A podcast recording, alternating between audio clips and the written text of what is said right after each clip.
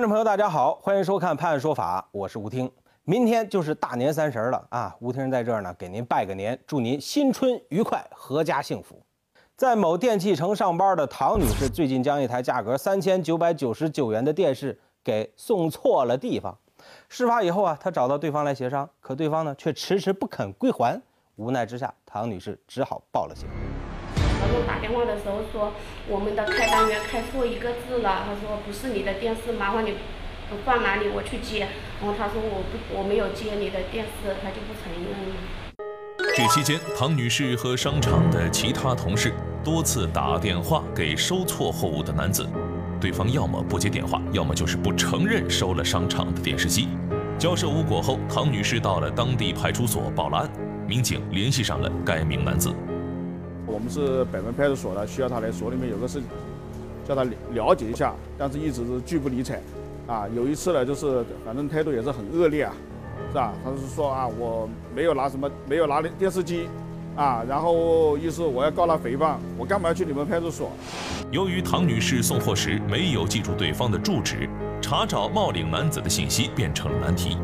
民警通过十多天的调查。终于打听到了该名男子的住所。是我们啊，分局也是组织所里面就去了这个杨家，啊，当时家里面没有人啊，家属，我们就找到他，也是找他的父母，就是对其做工作，然后他的家属也是表示对这事情的理解，啊，也是愿意说叫自己的儿子来投案自首。经过民警做工作，冒领电视的男子杨某来到了派出所。现在我不知道，我就把电视拿过来了，你表明他跟他道个歉，还给他就可以了。看到电视机失而复得，唐女士非常激动。不然的话，我这一个月工资就是白白上班了。然后我生活会，他扣我工资，我生活会没有了，我都非常谢谢你。经过民警批评教育，杨某认识到了自己的错误。根据相关的法律规定，目前杨某已被警方处以行政处罚。接下来，咱们来看下一个案例。如今，随着网络的发展，网络诈骗也是进入到了高发期了啊！为了打击网络犯罪，帮助受害人追回损失，公安机关也是和骗子斗智斗勇，各种妙计迭出啊！近日，沙坪坝区虎溪派出所的民警就联合受害者上演了一出攻心计。近日，沙坪坝区虎溪派出所的办案民警接到家住大学城的吴女士报警，说自己被人骗取了一点四万元。接警后，虎溪派出所的民警立即立案开展侦查。经他所述，就是网上找了一个陌生人，然后并且对方要求他办会员，他就交了一万四的会员费。原来，作为家庭主妇的吴女士在家闲来无事，为了打发时间，吴女士前几年开始接触炒股。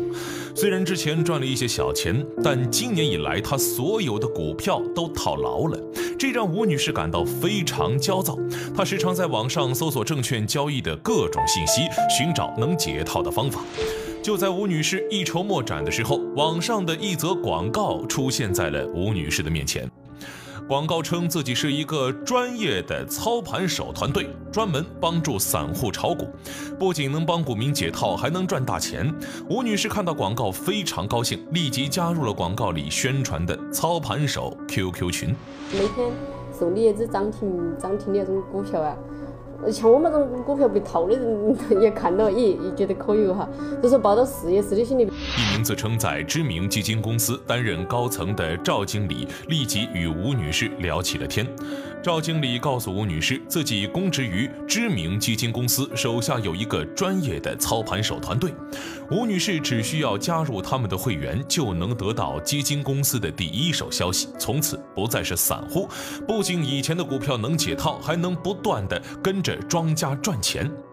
赵经理的一席话让吴女士激动不已，她立即通过支付宝给赵经理汇了一点四万元过去，成了他们的初级会员。当时是抱着试一试心的，我也没说想去买他的票，哎，我是看他，就是看他。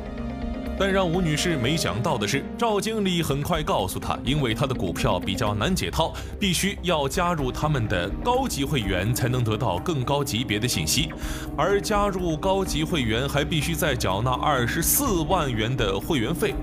吴女士这下傻了眼，她冷静下来一思考。立即意识到自己啊上当受骗了，便立即到虎溪派出所报了警。当时我要他电话，他也不给我那微信号，他也不给我，我就晓得我遭骗了。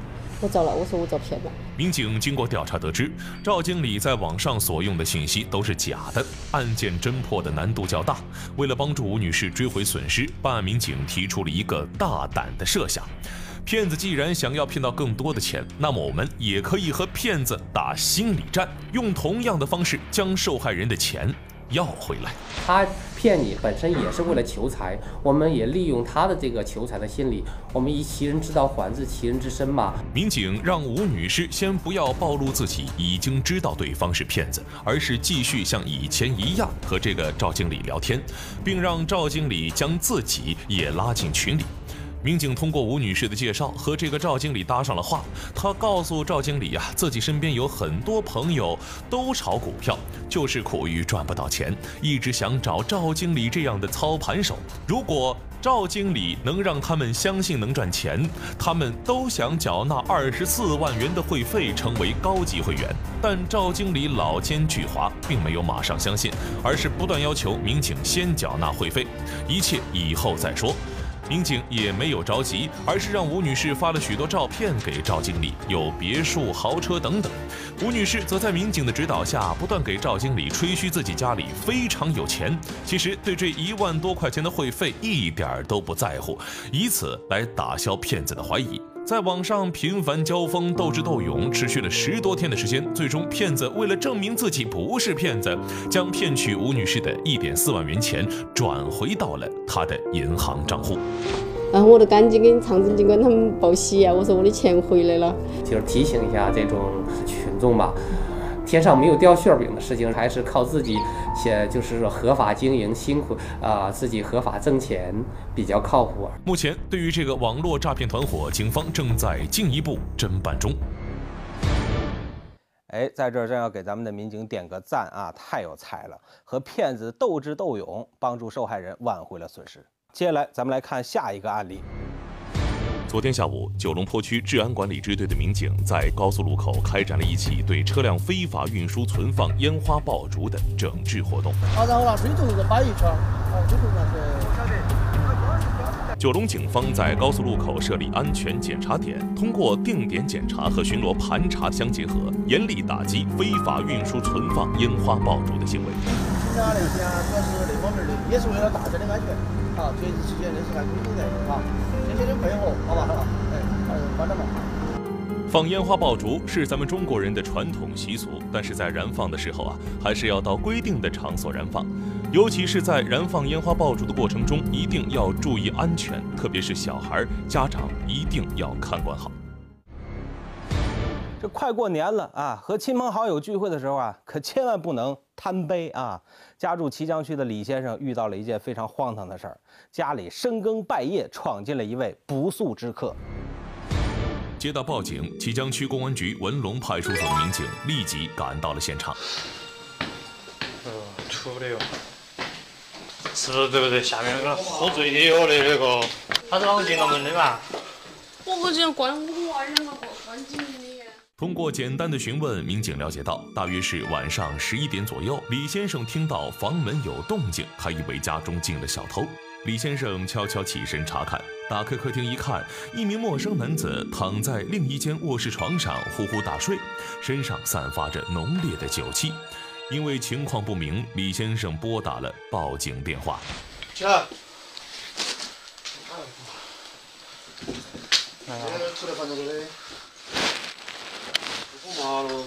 看见一个醉得不省人事的陌生人睡在自己家里，李先生回想起前不久家里的失窃案，气愤不已，一股莫名的怒火窜上心头。他走上前来，想要发泄一番，随即被民警制止了。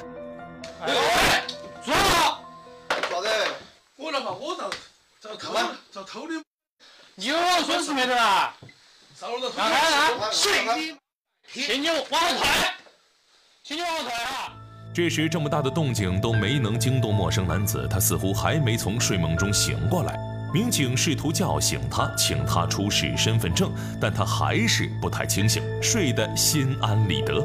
更让李先生和家人又气又怕的是，这个陌生男子居然还理直气壮地承认自己是来入室行窃的，那口气还很盛气凌人。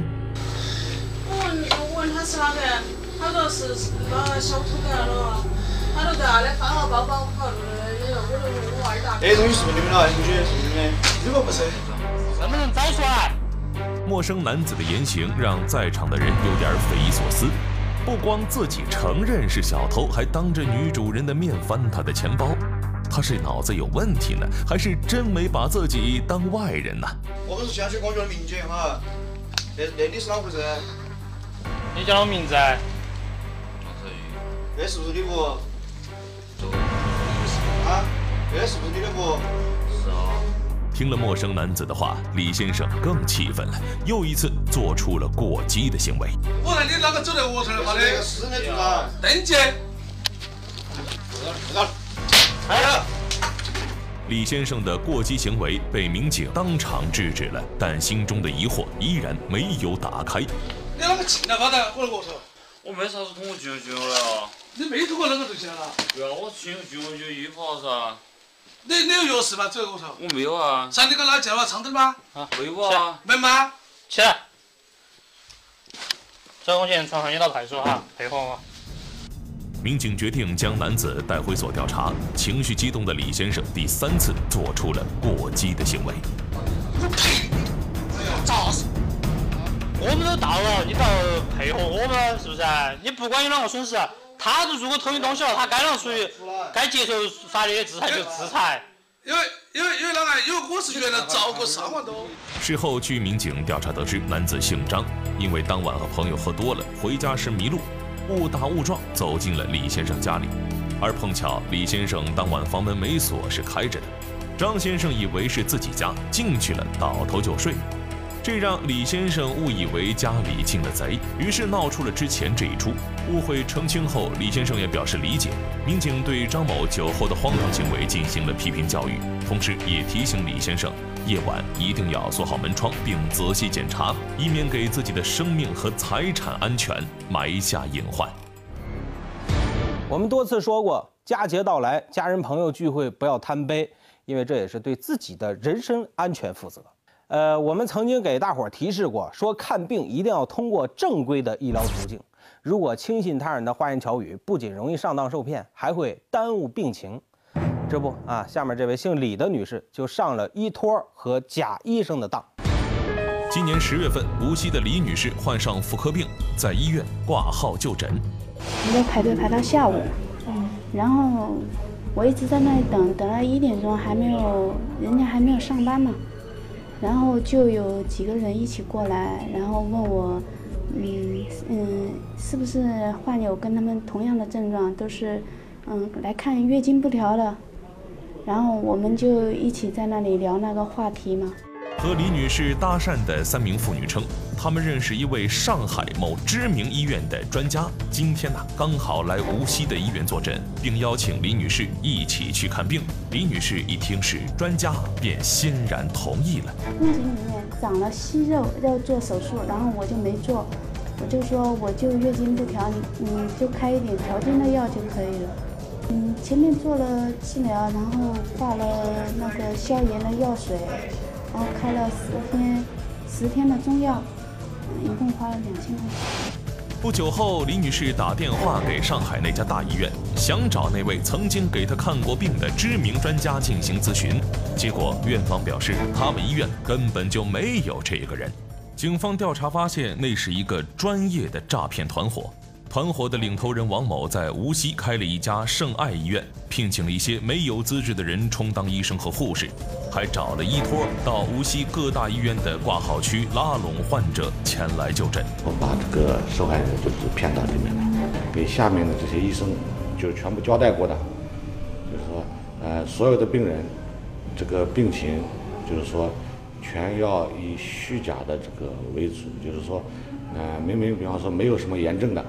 那么在这个化验单上必须要标出这个有炎症的症状，而且啊这个比较严重的这种情况，医生就是开始就是说忽悠我们一些患者或者是受害人，然后去呃进行这个手术。十二月十三号，无锡警方将团伙领头人王某抓获。开门。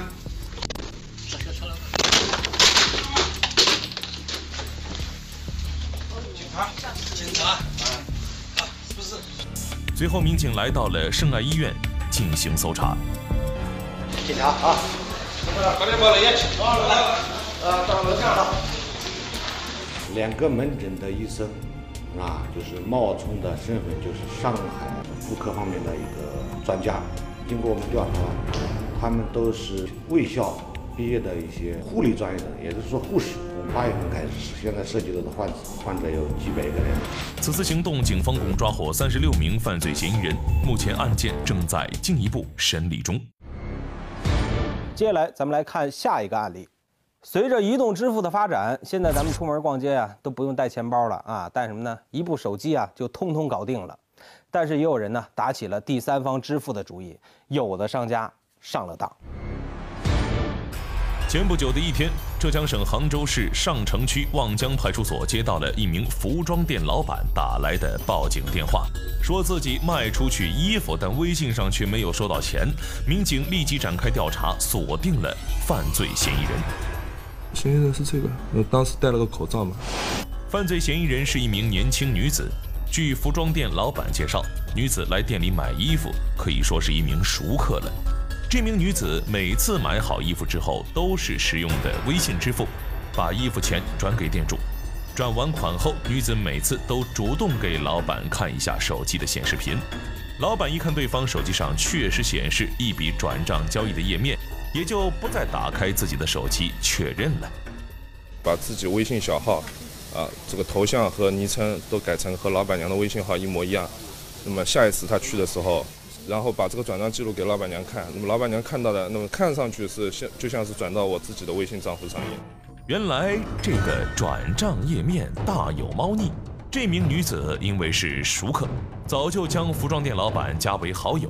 之后，她将另外一个微信的头像及昵称都改成了老板的信息。每次来店里买完衣服付账的时候，她就将钱转给了自己的账号，再将支付信息的页面给老板出示，让老板以为呢他已经付过款了。一次得手没被发现后，嫌疑人胆子越来越大，隔三差五就来转一圈，拿走五六件衣服。从十月份开始到十二月中旬，直到年终盘点的时候，服装店的老板发现账对不上了，这才报警求助。像这样的手法，他就前后一共加起来六次吧，一共三十多件衣服，然后涉及的金额大概有七千多元。目前，犯罪嫌疑人徐某因涉嫌诈骗已被杭州警方刑事拘留。现在，第三方支付渠道众多，不少店铺店主同时装有好几款交易软件。民警提醒大家，采用网络支付进行交易，务必要确认钱已经到达了自己账户，以免被人钻了空子，造成财物损失。前不久，有群众报警说呀，一名男子倒在了公路中间，生死不明。接警以后，民警立刻赶到现场。这名男子究竟遭遇了什么呢？你现在是嘛？车窗里面？哪儿？是大车还是小车？大车。大车噻。哦。尾号是几多？六九六八的。几多？六九六八。六九八。刚刚你又讲幺六七。哦，幺六七。嗯嗯。那等下你没讲话更多了，好没？哦，你你现在受伤了，表示我们已经打电话给幺二零了。的情况就是一个受伤的中年男子，躺在这个往刘猛方向的这个右侧车道中间，垂直躺在路中间，呃，头部有很大一大滩血迹，呃，那个嘴嘴巴那里的话，疑似被撞已经破破破碎了，牙齿都脱落，而且的话有很浓烈的那个酒气。据民警说，男子当时神志恍惚，说话含糊不清，没能提供更多的有效信息。从男子的伤势来看，民警初步分析，应该是在外力作用下致伤。不过，现场没有发现棍棒、刀具之类的东西，也没有留下交通事故碰撞留下的痕迹。哇，我们在他的周周围，我们没有发现有呃汽车散落物或者轮胎的自动印记。呃，都没有，只有在他不远处的，呃，前方十几米处停有一辆那个，呃，越野车。不过，从这辆越野车的外观来看，民警也没有发现撞击的痕迹，而越野车的司机唐某也否认自己的车与事故有关。唐某的话就说他开车路过，啊，见到当事人躺在路中间，当时的话他就开车打了一手方向往他旁边，呃，开过去，爷爷的话呢就下来想报警。幺二零很快将受伤男子接走，而作为现场唯一的线索，民警决定暂时扣押这辆在现场的越野车。不幸的是，受伤男子在送往医院的第二天上午因伤势过重身亡。那么，这起案件到底是谋杀、交通事故？还是男子自己摔伤致死呢？正当民警没有头绪的时候，一名当天晚上路过现场的目击者出现了。哦，上公路我就见到啲车在前面啦。嗯。呃，一架华大，我一看我就晓得越野车。嗯。啊，搿搿子，一到拐弯角，他是赶速，到赶弯处完，赶赶完出完，他是在到那一次直接刹车了，直接刹车完，我就闹过人在后面。嗯，你你第一时间你问他，他啷个讲？第一时间我问他，啊他讲，我从第呃是那个呃，我挂过去的，他搿子。哦，你开车跨过去。啊，他讲我挂过去的。目击者说，他就跟在越野车的后面，亲眼看到唐某的车从卧地男子的身上开了过去。但是民警在对唐某的问话中，唐某一直说自己不知道、不记得了。为了掌握更多的证据，民警决定对这辆越野车进行深入检查。那我们对他的车辆底盘进行了检验，有两处疑似那个擦痕啊，跟呃那个跟湿的那个衣服还有人体组织的一个擦痕。在铁证面前，唐某最终交代了事发经过。拐弯来，嗯，有有个。有块烂路，嗯，丽景路，丽景路，看不清楚，就前面又有一架有个大车来回车，嗯，灯光又亮亮的，照到你眼睛，啊，你看不见？那当当你发现的时候，呃，路面上那个没离开五跟我躺躺有一个人，我就踩踩脚刹车已经来不及了，踩脚刹也来不及，当时嗯见到躺在那，见他躺在那，啊躺在路上，你的车滚过没有？没有滚过，你是那子？跨。哎，按照唐某的说法，因为事发突然，他当时也不确定是否碾压或者碰撞死者了，所以呢，当时他没有发现啊明显的撞击痕迹的时候，呃，也是抱着侥幸的心理吧，编造了谎言为自己开脱。但事实证明，企图逃避责任是没有用的。由于唐某隐瞒了案发的事实，涉嫌肇事逃逸，目前已被警方刑事拘留。好，感谢收看《判案说法》，我是吴听，明天见。